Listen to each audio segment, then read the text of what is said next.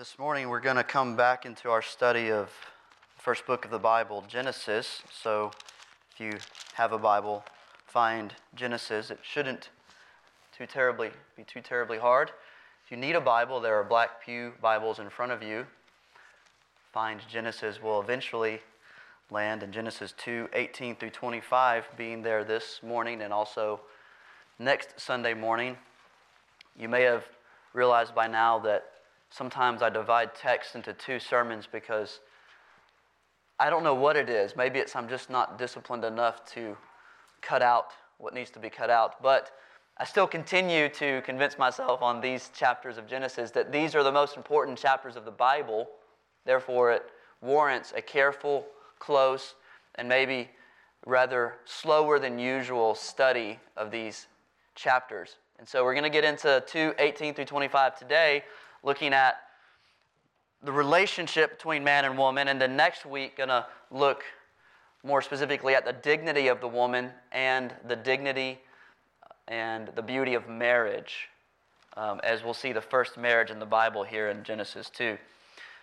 So, the first chapter of Genesis, you might remember, is an overview of God's creation of the cosmos in six days. At the end of Genesis 1, though, you may remember this from last fall. At the end of Genesis 1, Moses, the writer of Genesis, slows way down. He slows his pace tremendously and zeroes in on day six on the creation of man and woman. Chapter 1, verse 26 and 27. Then God said, Let us make man in our image, after our likeness. Let them have dominion over the fish of the sea, and over the birds of the heavens, and over the livestock, and over all the earth and over every creeping thing that creeps on the earth. So, verse 27, God created man in his own image. In the image of God, he created him. Male and female, he created them. So, this is the, and there's a few more verses about what God says to them. I won't read those next verses, but this is the climax of the story of creation. God, excuse me, Moses God, through Moses, uses more words to describe the creation of man and woman than he uses to describe anything else he created. What happens here is so important that Moses comes back to it in more detail in chapter 2. In chapter 2, it's like Moses wants to give us a, a 3D uh, version or view of what God has done here in chapter 1, 26 and following. Chapter 2 really is like Moses comes in on chapter 1, 26 and 27, and he double clicks on it to expand it, to show us more of what happened there on day 6 in the creation of man and woman. In 2, 4 through 17, as we've seen over the last few weeks, back to the end of last year, we saw that God created man out of the ground. He breathed uh, into him the breath of life. He placed him in the Garden of Eden. He told him to work the garden, to keep the garden, to enjoy the abundance of the garden, but to not eat from that one tree, only one tree, the tree of the knowledge of good and evil. And as I said, it is really important for us to remember that in the Garden of Eden, God, uh, God's message to Adam and Eve was a resounding yes to everything. Yes, take it, eat it, enjoy it, have it, it's yours with only one no. Only one no. So instructive for us, and we dove into that a little bit at the end of last year. Now, verse 7 of chapter 2, you might look there with me just for a moment. Verse 7 is one of the most intimate scenes in the Bible. The God who spoke the galaxies into existence kneels down, stoops down, and gently breathes life into the man. Then the Lord God, verse 7, formed the man of dust from the ground and breathed into his nostrils the breath of life, and the man became a living creature. Like lightning turning sand into a beautiful diamond, God's breath turns a lump of dust into a man, a glorious image bearer of God. This was a holy moment, God making something beautiful out of the dirt. But I wonder if you've ever thought about this. As, as we've studied chapter 2, the first part of chapter 2, we've seen God create man out of the dust, breathe into his nostrils the breath of life, um, put him into the garden, create the garden, put him in the garden, command him to take care of the garden, protect the garden, give him the command to not eat of the tree of the knowledge of good and evil. I wonder if you've ever wondered, where's Eve? Where's Eve? Where is she in this? Why isn't she part of that narrative, the first part of chapter 2?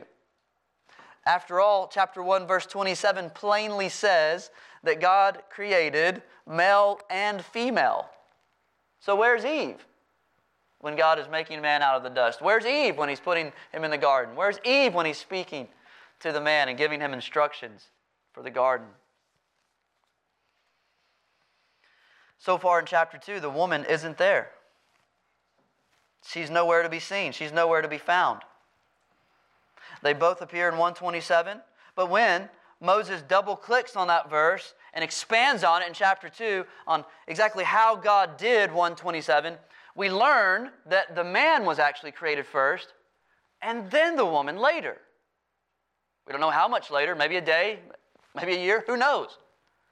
But when Moses double clicks on 127, expands it for us, one of the screaming, most obvious things of this text is that man is there first, but not woman. Why? Why is this the case? Why would God do it that way?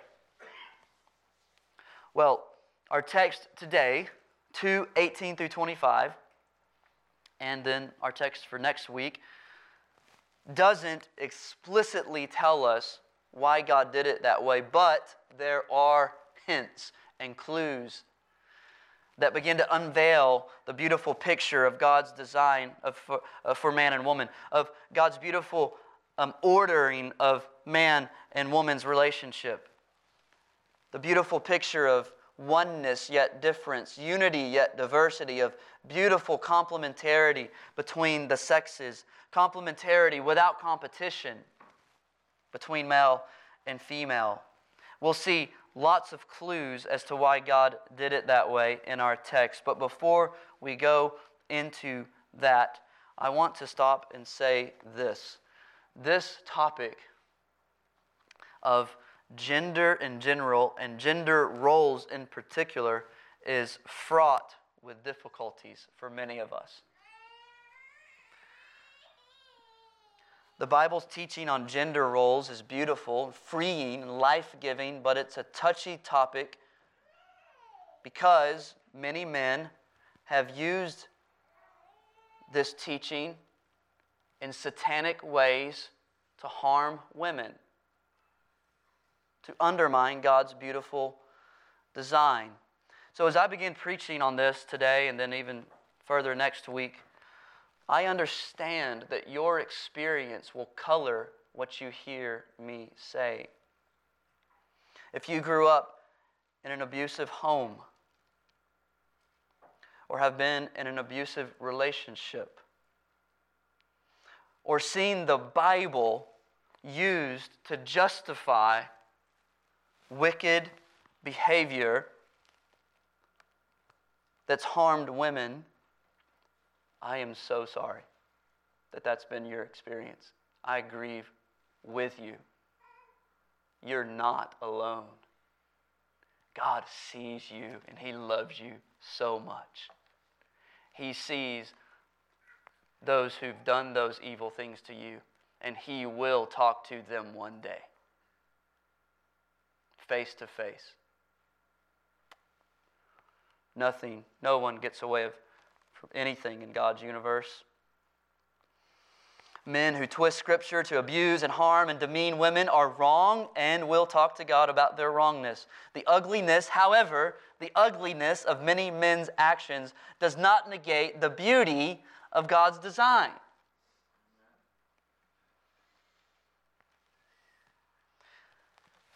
This topic is beautiful, but it's touchy, as I said, because of what so many of us have either been through ourselves or witnessed in our homes or in those we know and love.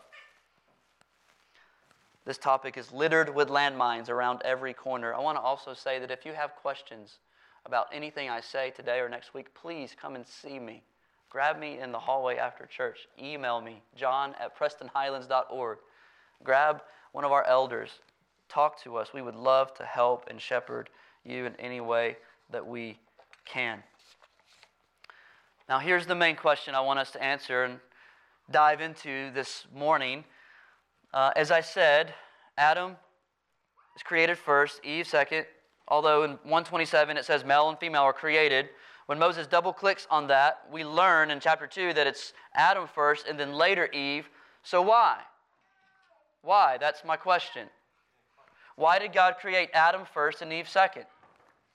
Why did God create Adam first and Eve second?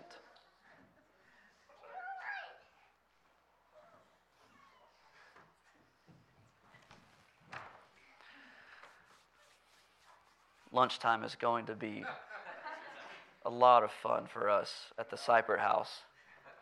Pray for wisdom. Why did God create Adam first and Eve second? I think there are at least two reasons. I'm going to give you them one at a time. First, God wanted to reveal man's great need and his great gift to meet that need. I'll say it again so you can write it down if you want. Why did God create Adam first and Eve second? Because God wanted to reveal man's great need and his great gift to meet that need to reveal man's great need and his great gift to meet that need. All through chapter 1, we heard God say, and it was good, and it was good, and it was good, and it was very good. But then in chapter 2, verse 18, God says, it is not good that the man should be alone. This doesn't surprise God. He could have made Eve simultaneously with Adam, but he chose not to. Why? Because he wanted to show the man his great need. He wanted Adam to sense his problem so that he could savor God's solution to it. God's solution is found at the end of verse 18. God said, It is not good that the man should be alone. I will make him a helper fit for him or suitable for him. Literally, a helper corresponding to him. First, before that helper comes along, Adam must name the animals in order to discover that there's no helper suitable for him among them. 19 and 20. Now out of the ground the Lord God had formed every beast of the field and every bird of the heavens and brought them to the man to see what he would call them. And uh, whatever the man called every living creature, that was its name. Verse 20. The man gave names to all livestock and to the birds of the heavens and to every beast of the field. But for Adam there was not found a helper fit for him. We don't know much about how much Adam understood his loneliness, or his aloneness, I should say. The focus of the text isn't on Adam's feelings. It doesn't say he felt alone or was struggling with loneliness. The problem with his aloneness was something else. There's no record of Adam complaining about his aloneness. Instead, the text in verse 18 says it's God who thought his aloneness was not good, not Adam. This is very instructive for us. Verse 18 the Lord God said, It is not good that the man should be alone. So it's possible that Adam didn't feel lonely. We don't know. But it's God who says there's a problem, who says this is not good, and then works to do something about it. So God is the one driving this story. The point of the story is that God cares for his creatures, that God doesn't just make us and leave us. That God sees our needs. Brothers and sisters, friends, God sees your needs. He's not blind to you. His eyes aren't closed. He's not taking a nap. He never gets tired. And if you're his child, in fact, he delights to look at you and know you. He sees you. And he promises to care for you. He sees our needs and he moves heaven and earth to do things for our good, to meet our need according to his glory. So God is showing man his need, and then he's going to show him his great provision to, meet, to meet that need. This is the great theme of Scripture God knowing our need, then moving to meet it. The Scriptures, of course, will later tell us what God did to solve our greatest need and remove our eternal aloneness through His Son, Jesus Christ. Can you or have you ever thought of hell as a place where you will be by yourself forever? Forever. Not hanging out with your friends, not watching things happen on the outside while you're in torment. No, torment by yourself, cut off from everything that's good forever. Complete aloneness. Forever. But in mercy, God sent Jesus to meet us where we are so that we could walk into eternity with Him and not into eternity alone. We get heaven, but it's not just that we get heaven in Christ. We get a community. We get Christ Himself as our brother, as our friend, as our Savior, and we get a community, a whole army of brothers and sisters in Christ. You will not struggle with loneliness in heaven. You will be forever surrounded by people who love you and cherish you. People will see you and care about you deeper and deeper ways than you've ever experienced in heaven. Can you imagine the glory of that? And as I said last week, our churches are supposed to be little snapshots of that big reality right now. Do you see each other? Do you even know the name of the person sitting on the row with you? Have you prayed with any brothers or sisters this week? Have you called or texted anyone just to see how they're doing? I'd encourage you to do so. Let's show the world a little slice of God's community here on the earth. Christ has reckoned, excuse me, rescued us from eternal aloneness. Here, God is rescuing Adam from his relational aloneness. Verses 21 and 22 tell us what God does. So he tells Adam to name the animals. He doesn't find a helper fit for him. Verse 21 So the Lord God caused a deep sleep to fall upon the man, and while he slept, took one of his ribs and closed up its place with flesh. And the rib that the Lord God had taken from the man, he made into a woman and brought her to the man. He makes woman out of the man, and Adam can't hold back his joy. Verse 23 Then the man said, This at last is bone of my bones and flesh of my flesh. She shall be called woman, because she was taken out of man.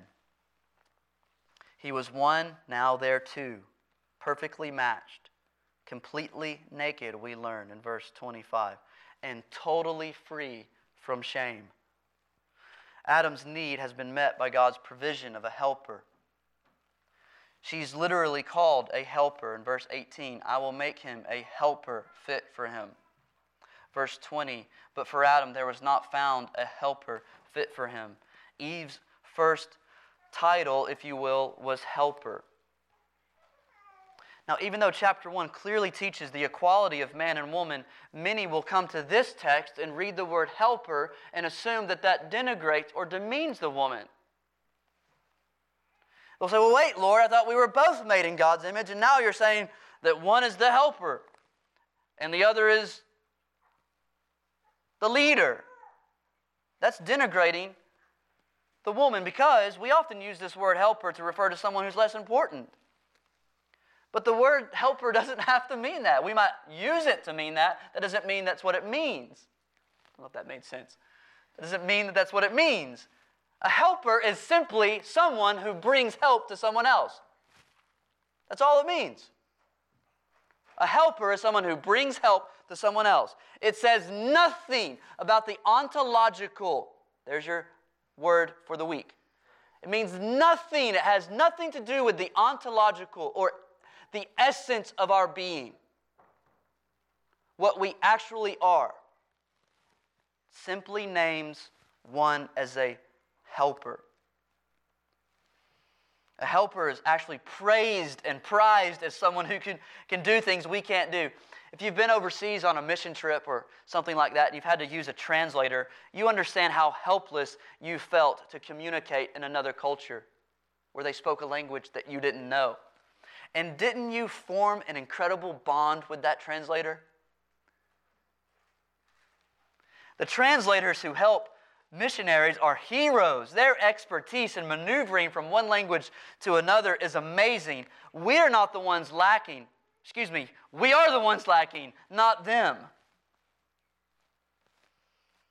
Even God Himself is referred to as a helper. In Psalm 118 7, the Lord is on my side as my helper.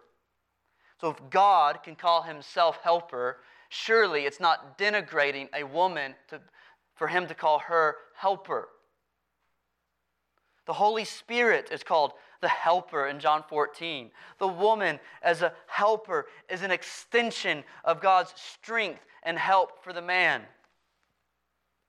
She is his way of turning not good into very good. Keep that in mind. Verse 18, actually, in the flow of overall the narrative, it happens in day six. Before God declares everything very good, he had said it's not good that the man should be alone. So then he makes the woman. And then after that, everything is very good. It's the woman who's the climax of the whole thing. It's the woman who takes it to this crescendo of very good.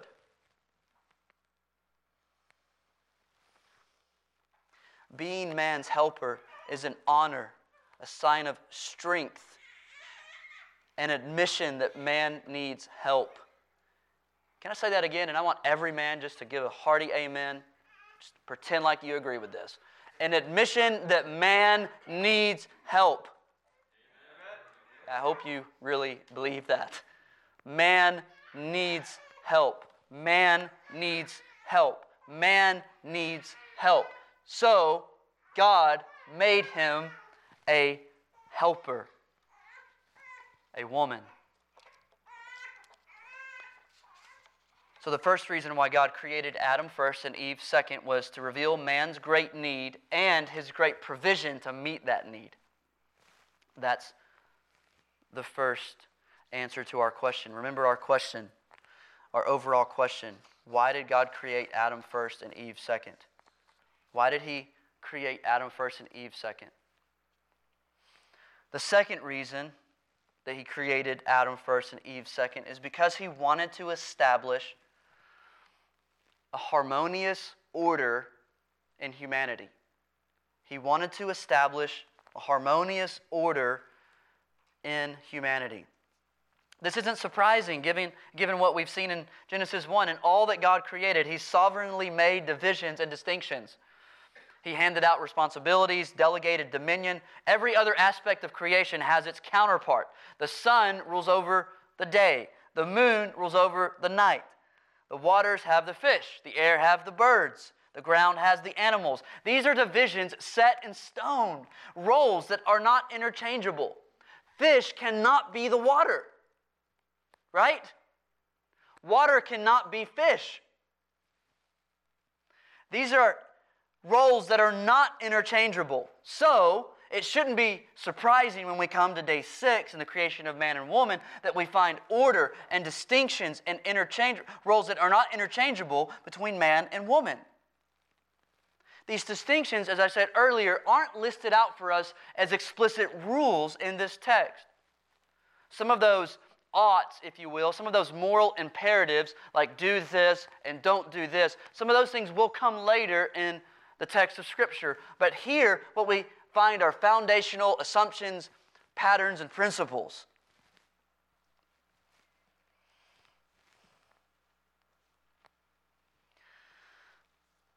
What begins to become clear here in Genesis 2 is that there are distinctions between men and women. And I will say for the record, this teaching that I will dive further into is not accepted by and large in our culture.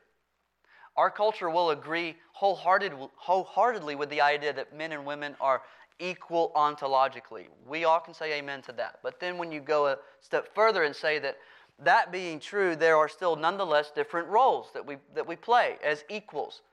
That's the piece that most of our culture, many in our culture, will say, no, no, no, no, no, no, no, no, no, no.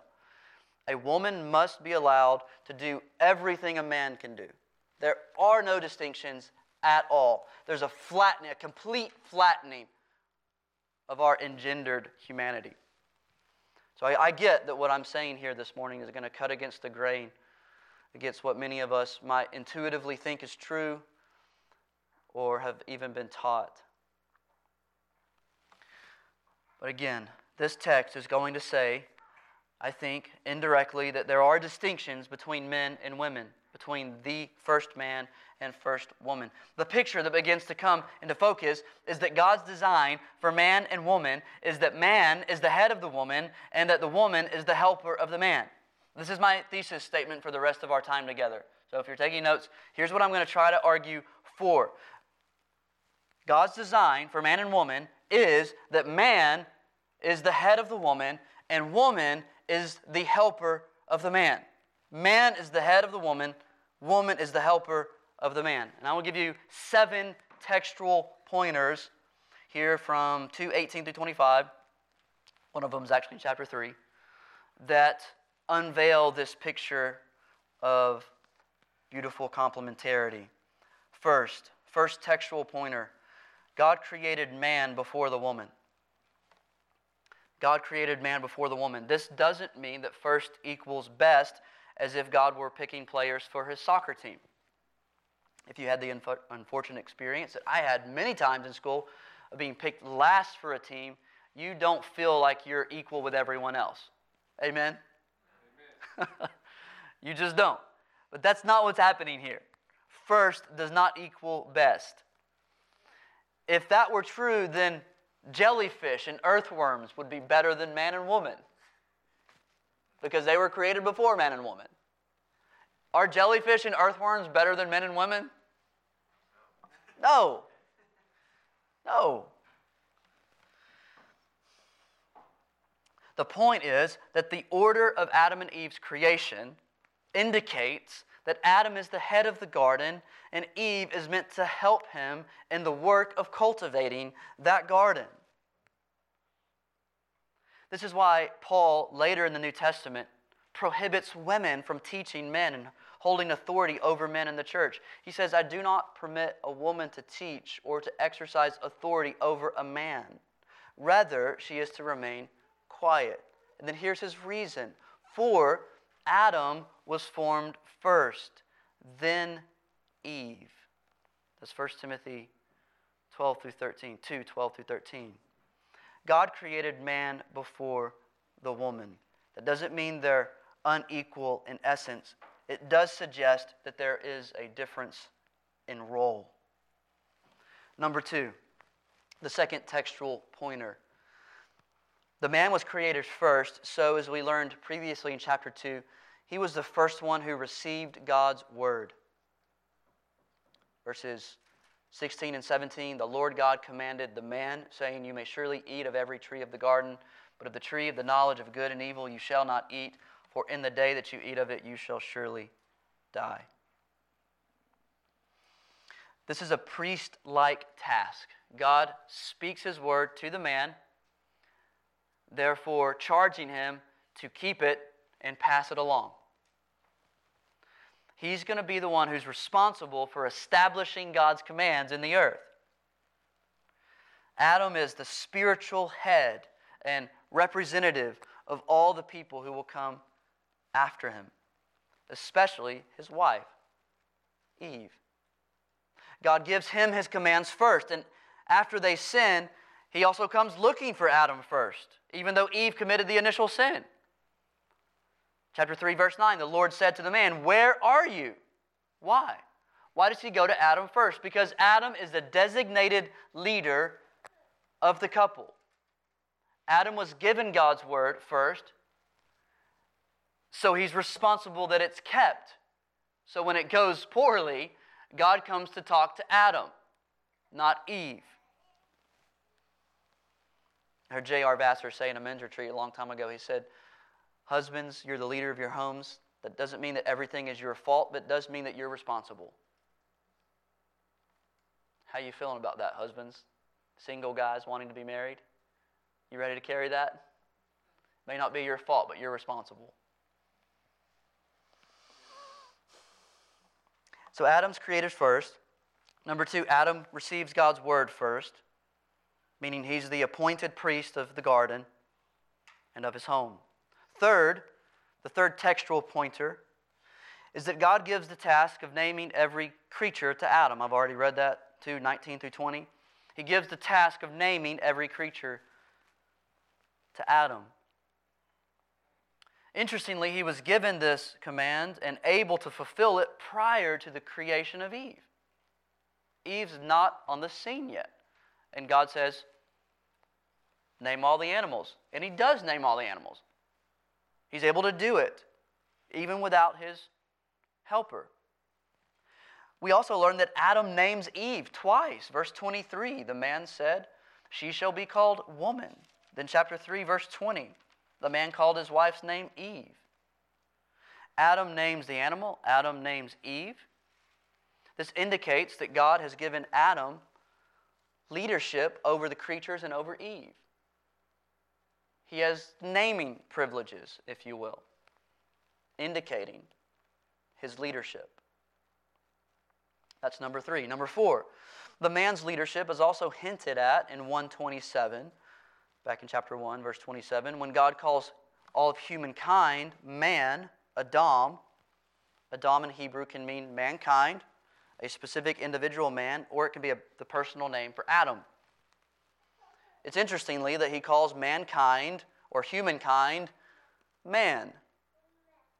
This hints at Adam's leadership. But his leadership is made even more explicit, as I've already pointed out, that Adam's helper, excuse me, Eve is called Adam's helper. Verse 18, I will make him a helper fit for him. Then the end of 21, excuse me, the end of 20, there was not found a helper fit for him. Helper is a functional term. As I said, it's not a demeaning one. As Paul says in 1 Corinthians 11, verse 8, for man was not made from woman, but woman from man. Neither was man created for woman, but woman for man. We might interpret helper to mean friend or companion, someone to comfort Adam in his, his aloneness. This is certainly one aspect of Eve's role. And interestingly, I hadn't thought of it this way, uh, but we, we might often think of you know, Eve is going to be Adam's helper, friend, companion, you know, compadre, whatever, confidant, whatever. But helper has a more even basic meaning than that helper must also be interpreted in light of the creation mandate. Remember the creation mandate? Back to chapter 1, verse 28. And God blessed them, and God said to them, Be fruitful and multiply, and fill the earth and subdue it, and have dominion over it.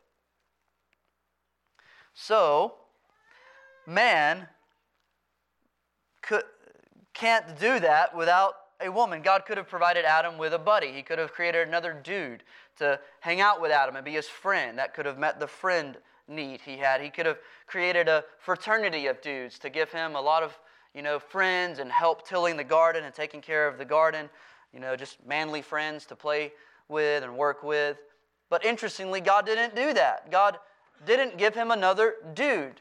Why? Because he wouldn't have been able to fulfill the creation mandate. He wouldn't have been able to fulfill God's mandate of filling the earth, producing and rearing children without a woman.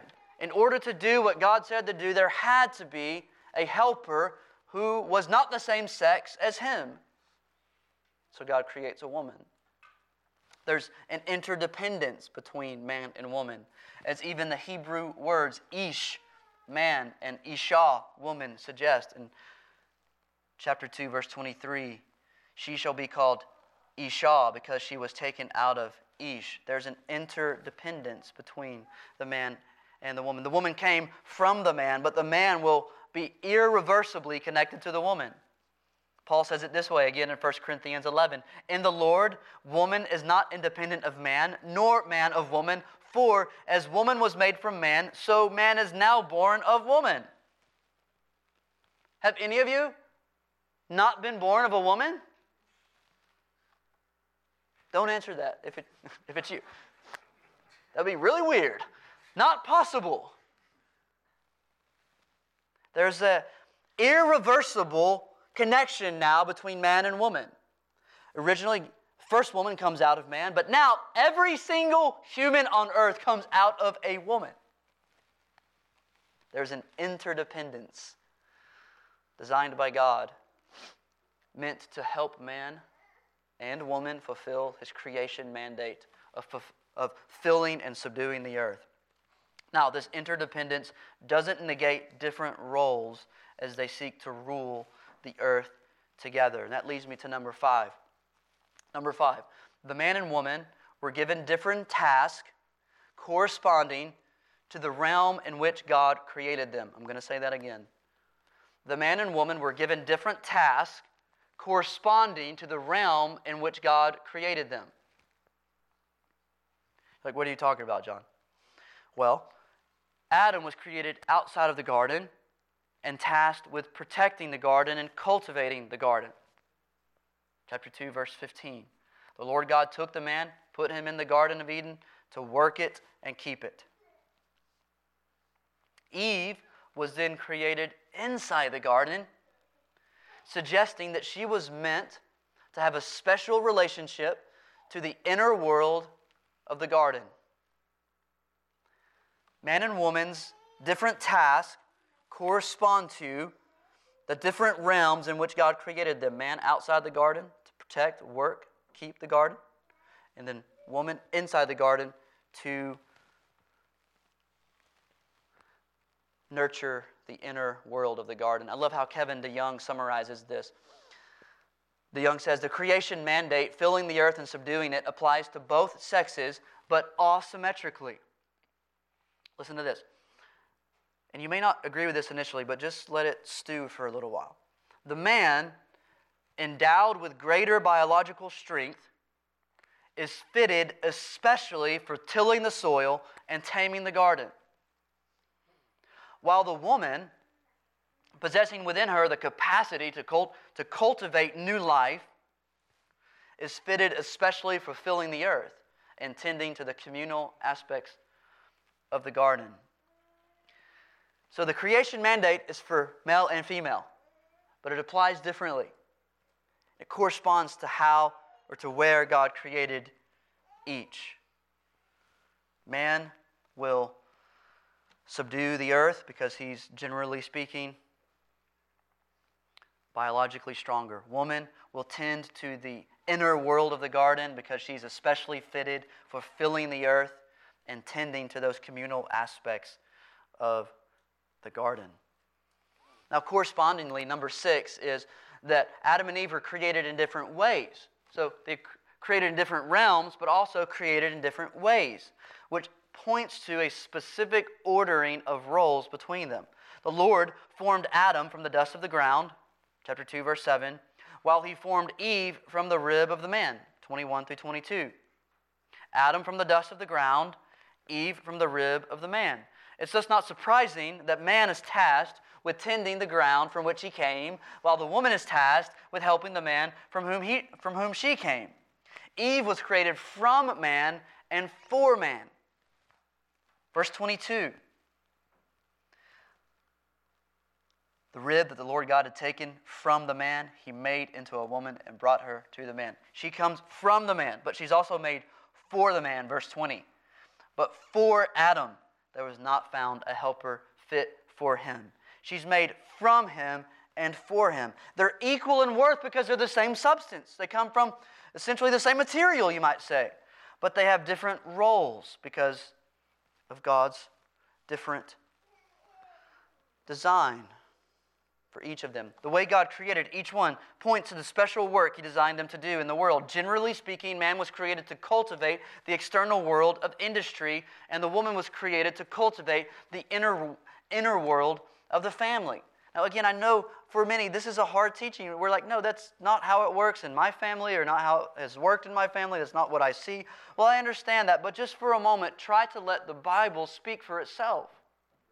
What patterns do we see? And what's shaping the way we understand one of the most basic institutions on the earth. Generally speaking, man is created to cultivate the external world of industry, while the woman is created to cultivate the inner world of the family. Number seven, finally, the final textual pointer to this different design. The fact that men and women experience the curse of sin in different ways indicates that God created each for a specific realm. The fact that men and women experience the curse of sin in different ways, each in their fundamental areas of responsibility, also indicates that God created each for a specific realm. This is chapter 3, verse 17. Man's unique domain, the ground, is cursed. To Adam, he said, Because you have listened to the voice of your wife and have eaten of the tree of which I commanded you, you shall not eat of it. Cursed is the ground because of you. In pain you shall, you shall eat of it all the days of your life. Thorns and thistles it shall bring forth for you, and you shall eat the plants of the field. Man's unique domain, the ground, is cursed. And then woman's unique domain, childbearing, also bears the effects of the curse. Chapter 3, verse 16. To the woman he said, I will surely multiply your pain in childbearing. In pain you shall bring forth children. So each are subjected to frustration in their unique and God ordained spheres of responsibility. And these spheres are two. One, generally speaking, is cultivating the external world, and one, generally speaking, is cultivating the internal world. This is why, historically, for thousands of years, men have usually been the ones doing physical labor outside of the home to provide for the family, and while women, in general, historically have been bearing children and taking care of the family and managing the home. This idea, this idea of unique spheres of responsibility, again, sounds foreign to us because our social imaginary or the, the way that our society has trained our imaginations to uh, think about reality teaches us to equate who we are with what we do. This is so basic. I wonder if you've seen it. This idea that, that who you are is tied up in what you do, that your identity is inextricably linked to what you do with your time every day. And I just want to say that's wrong. It's not true. It's false. It's not that what we do is not important, it's just to say that what we do is not our identity. Some say that to be truly free as a woman, you must do what men do. But then others say that you can't be fully a woman if you're not a wife or have a bunch of kids. Both views are wrong because both views locate identity in what you do rather than who you are. So, single ladies, you're just as much a woman as a married woman with a bunch of kids or no kids. Amen? Who you are is image bearer of God, male or female.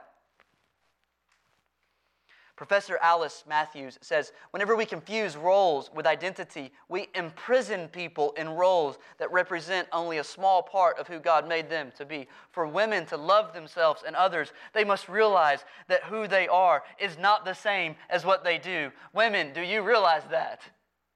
Who you are is not what you do. Men,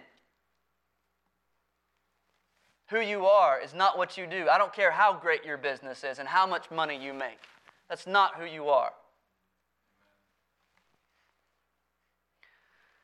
Our identity is firmly fixed, as John so strategically prayed. Thank you, John. In our being image bearers of God. This is who we are. We are made to rule the world under God's authority. We were made co rulers of God's world. And then it gets even better. If you're in Christ, the Bible says you're a new creation. So you're not just an image bearer of God uh, just by nature of being a human. You're also, if you're in Christ, you're an ambassador. You're a son or a daughter of God. You're called into this mission that God wants to, as Stephen taught us this morning, this mission where God wants to extend his authority across all the nations. We have a citizenship of the eternal city of God. Those who are in Christ are given an identity that is unshakable, no matter whether we're married or single, one kid, two kid, or, or 13 kids. Our identity is image bearer and Christian. And then what we do will vary. So stop judging each other based on what you do. It's just not cool. Start looking at each other as image bearer, as brother, as sister. Amen? Your identity is given, not received. who you are is not what you do. Once this truth becomes firmly fixed in our minds, then our hearts begin to open up to these various roles that God calls us to have. Men as primary cultivators of external world and protectors of the family, providers, protectors, and priests of the family, women as primarily cultivating the inner world of the garden, reigning and ruling over the home, as household managers, which is a term from the Bible. And that's what I want to get into just for a few moments. As I've tried to show from Genesis 2, God's design is that the man is the head of the woman and that the woman is the helper of the man. This pattern flows through the whole Bible, indeed, through the whole world. It's really interesting that pagan cultures, though not necessarily in great ways all the time, but they order their societies somewhat along these lines and have for, for millennia. This God ordained pattern is also why Paul in the New Testament says that the older women in the church must train the younger women in the church to, quote, love their husbands and children and to be working at home. Titus 2, 4 and 5. This can be translated to be good managers of the household. Paul gives similar counsel to young widows in 1 Timothy 5:14. I would have younger widows marry, bear children, manage their households, and give the adversary no occasion for slander. This instruction doesn't relegate a woman to only work in the home. Proverbs 31 makes this clear. But the principles in Genesis 2 and the instructions from Titus 2 mean that women are primarily responsible for the domestic oversight of the home, just as men are primarily responsible for the provision of the home and the protection and the spiritual leadership of the home. Women are managers, directors, administrators, or supervisors of the home, and this is not a demotion.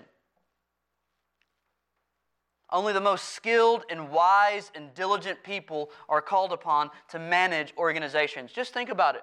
Do you want some idiot managing your organization? No. You want someone with skill and wisdom and strength and courage, right? Someone who knows what they're doing, someone who's capable. So when God does this, it's not a demotion. Could there be any more important organization than the family? Just look across the landscape of our culture and ask could there be anything more important than the family? Families falling apart left and right, and we wonder why our culture is going the way it is? So when God says, hey, ladies, the inner world of the garden is what you're in charge of, is your managerial responsibility, that is a high calling that will have ripple effects in and through our culture and into eternity. Caring for young souls and creating spaces of warmth and peace and organizing a home that will bless others in Jesus' name is arguably the most important work on earth. Think about the homes you've been in. Perhaps the home you grew up in, perhaps homes you've lived in. Which, which homes exuded peace and joy and harmony and life? Not perfection. not, you know, not void of chaos. Which homes exuded peace and life, joy? Was it the ones with no order? Or the ones with an inverted or confused order? Just experientially, which homes have you seen life and harmony and beauty and goodness?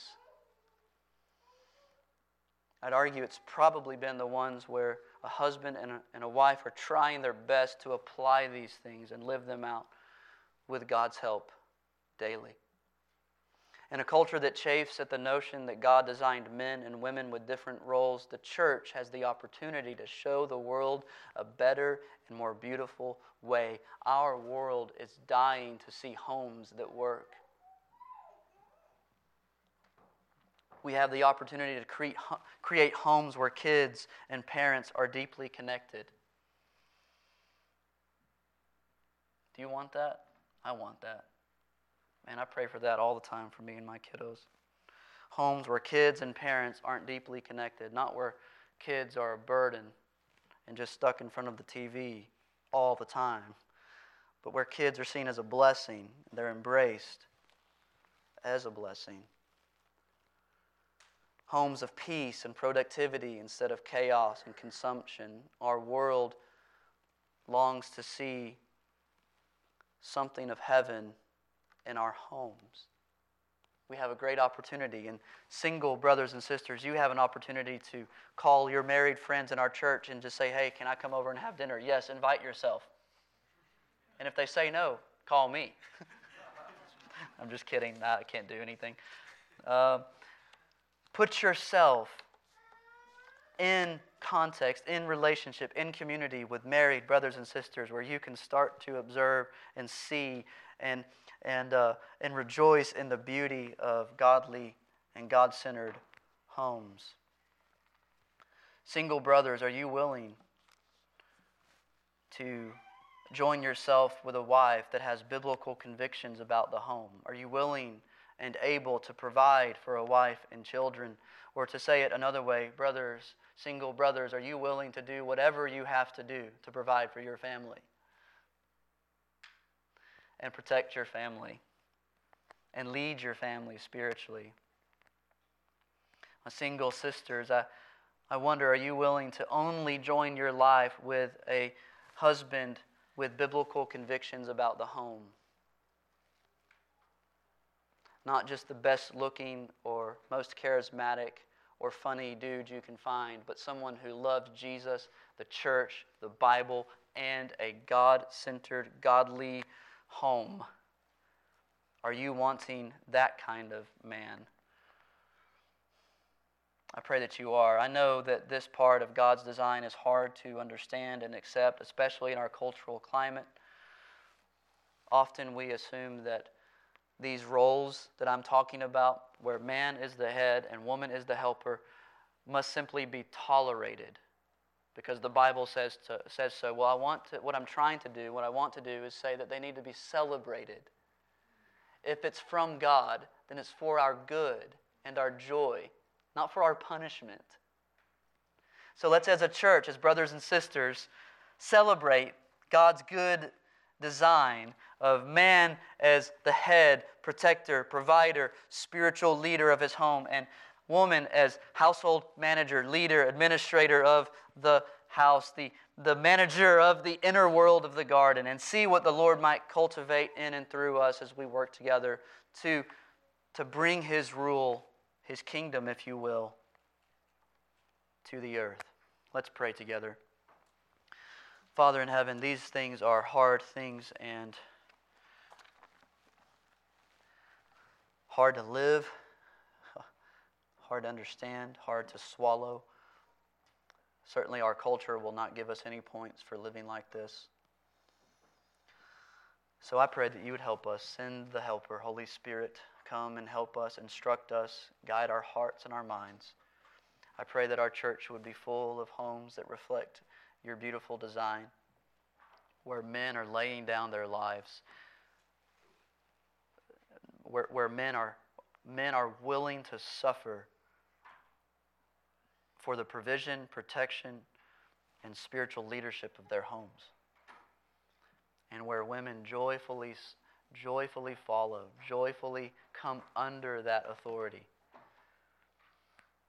Lord, I pray for our single brothers and sisters, many of whom long to be married. I pray that you would provide for them godly husbands and godly wives where they can live these things out. But I also pray in the meantime they would they would put to death the lie that they are somehow a second class citizen until they're married. Lord, please don't let them believe that. Help us to do all we can to live life together, single and married, so that we best reflect your beautiful and creative diversity in the church and the power of the gospel that unites us across all kinds of sociological lines. So, Holy Spirit, come teach us. Drive these things deep into our hearts, I pray. In Jesus' name, amen.